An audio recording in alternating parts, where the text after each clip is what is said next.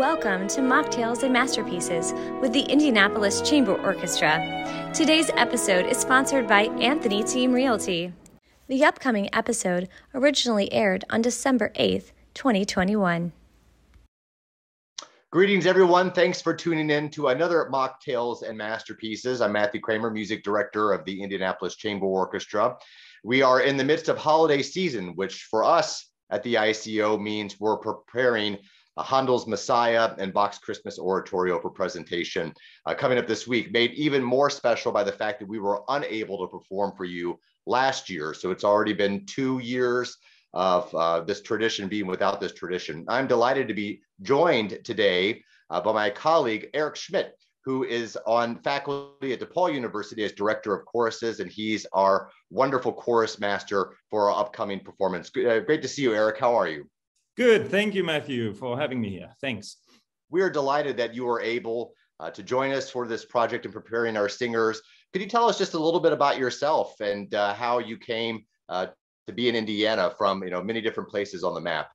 Absolutely, yeah. So I'm born and raised in Germany um, and went to the United States in 2012 to get my doctorate in choral conducting at the University of Utah. So I lived in Salt Lake City for about six years um, the first four years were dedicated to my studies at the U, and then I did um, two more years of freelancing over there before I then got the faculty position here at DePauw University in Greencastle, and then moved to Indiana in 2018. So it's been three years and some months now in the Hoosier State, um, and it's been really wonderful to explore, um, yeah, an area of this country that I never had on my radar before.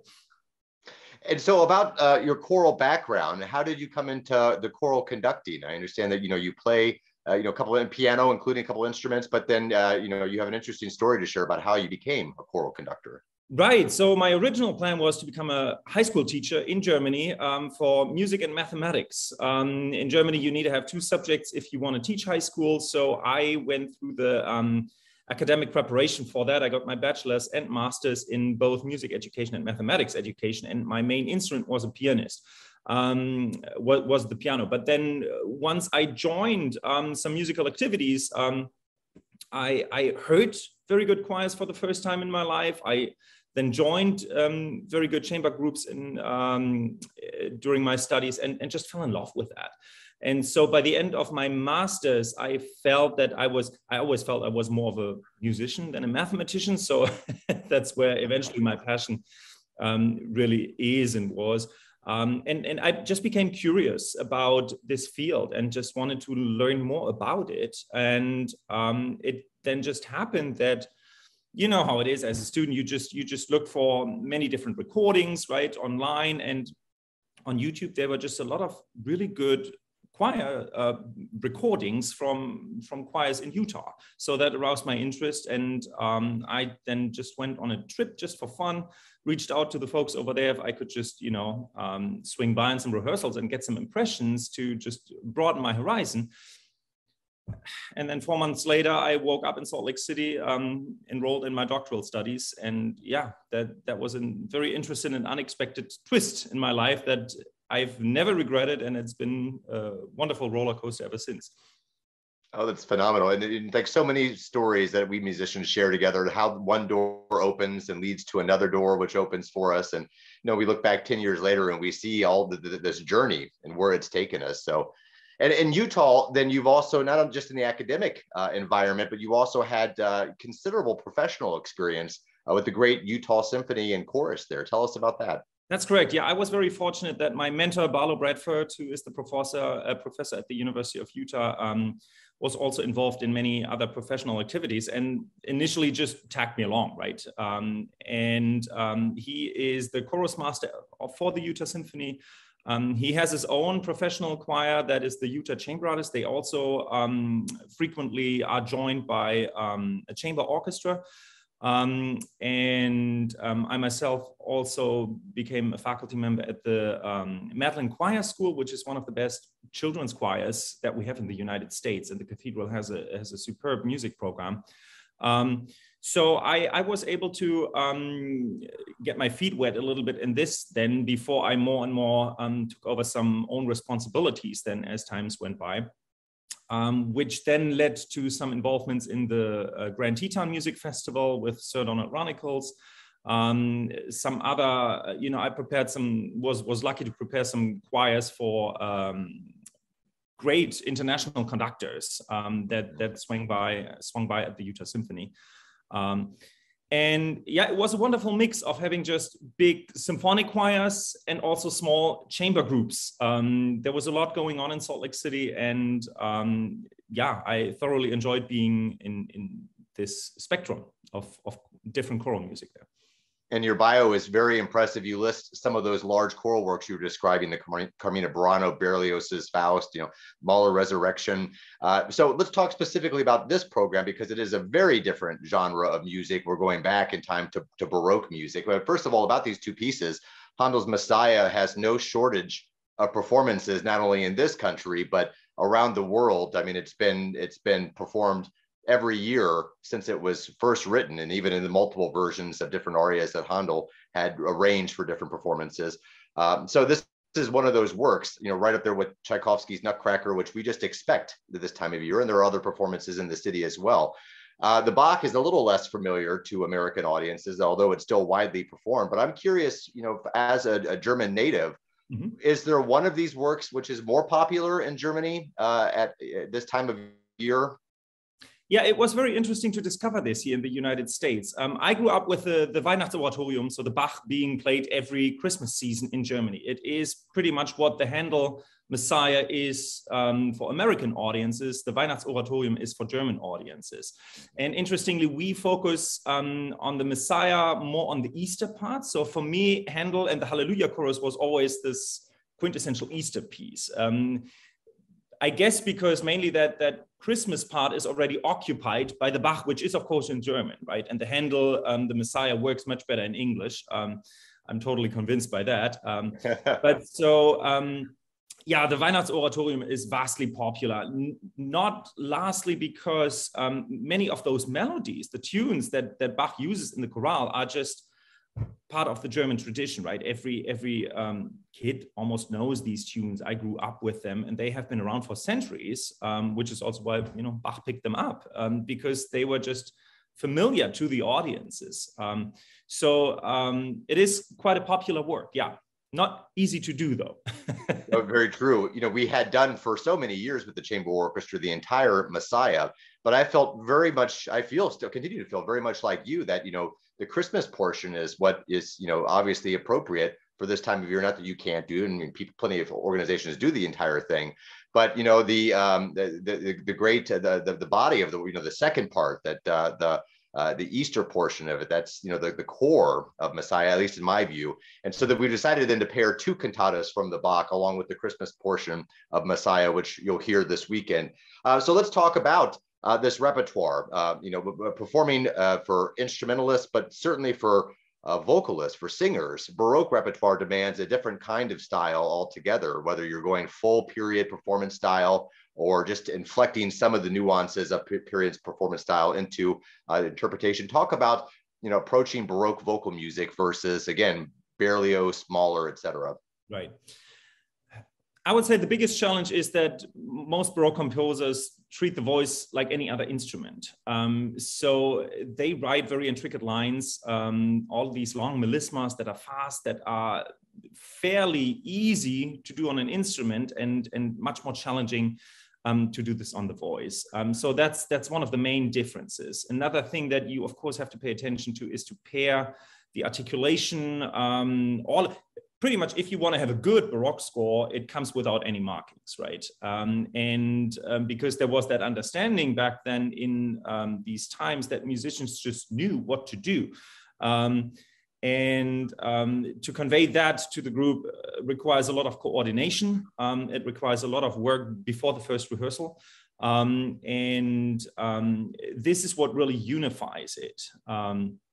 And of course if you have a group with with several singers, there is more work to do than just you know a smaller chamber um, orchestra. So uh, that is one of the main differences. And then of course, stylistically, you can always there are many different tastes, right? Um, some prefer less vibrato. Some say, well, vibrato, of course, was a natural um, occurrence, right, of the voice back then in Baroque as well.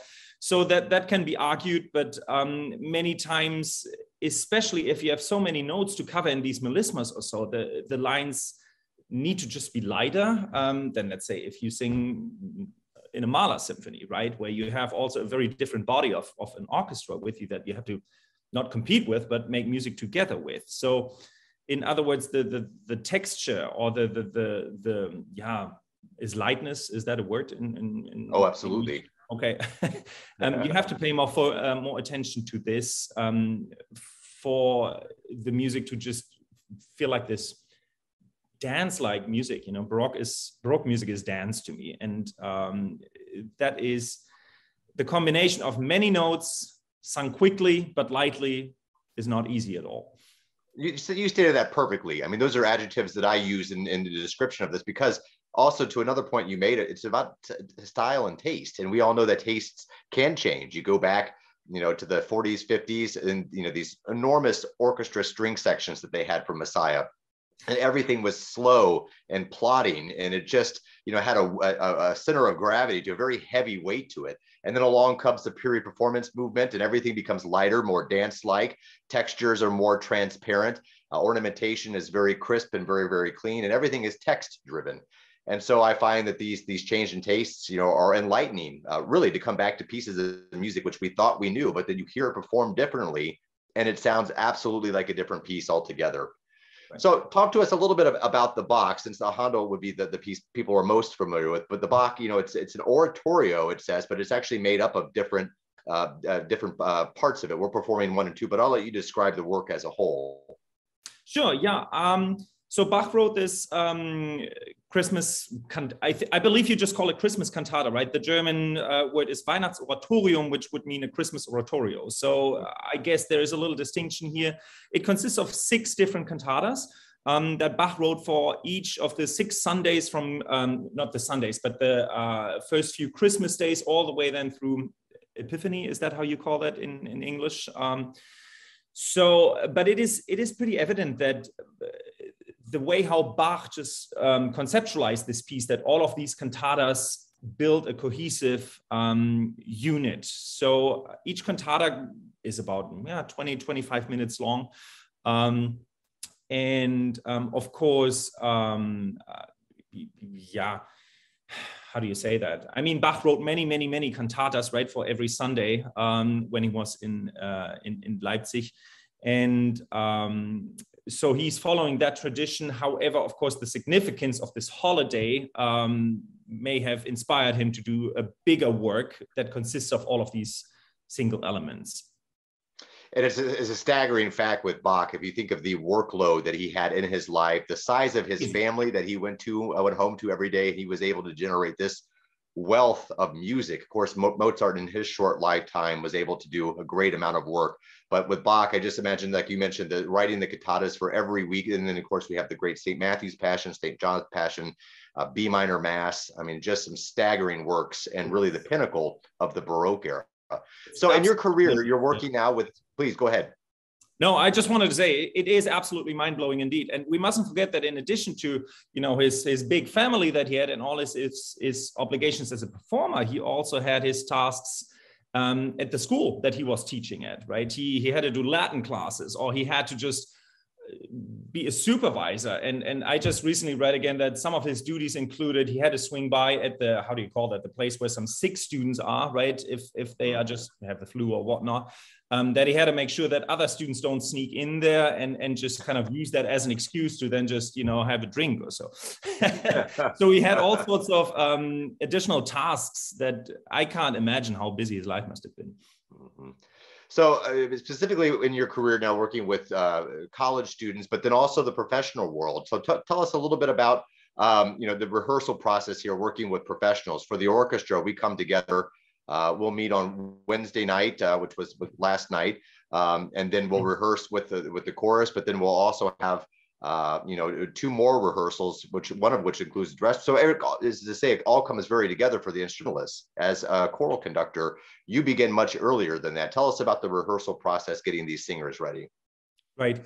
Um, one of the biggest parts there is the communication with everyone because usually for these kind of project groups you have um, singers from all sorts of different pools if you want and to bring these together um, can be a challenging um, yeah a challenging project there especially for someone like me coming into this for the first time in, into this indianapolis bubble um, not knowing anyone um, that was that was a wonderful experience but also time consuming and then um, it, it, it depends on the group, but for a, a, choir, of course, needs some kind of experience of singing together as well to really find the group sound, if you want, especially if the singers don't know each other, if they come from different, all of these different bubbles, it, it, it just takes a while to get a feeling for this.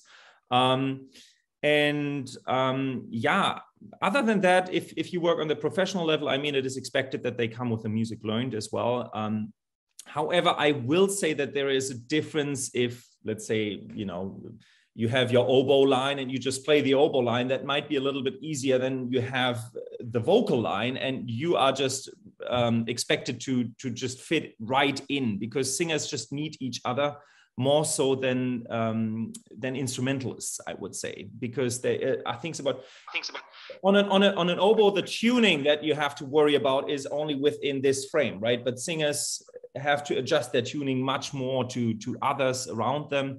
Um, and the diction has to be more unified. So, in other words, there are many more parameters that just have to be unified that require rehearsal time and therefore coordination.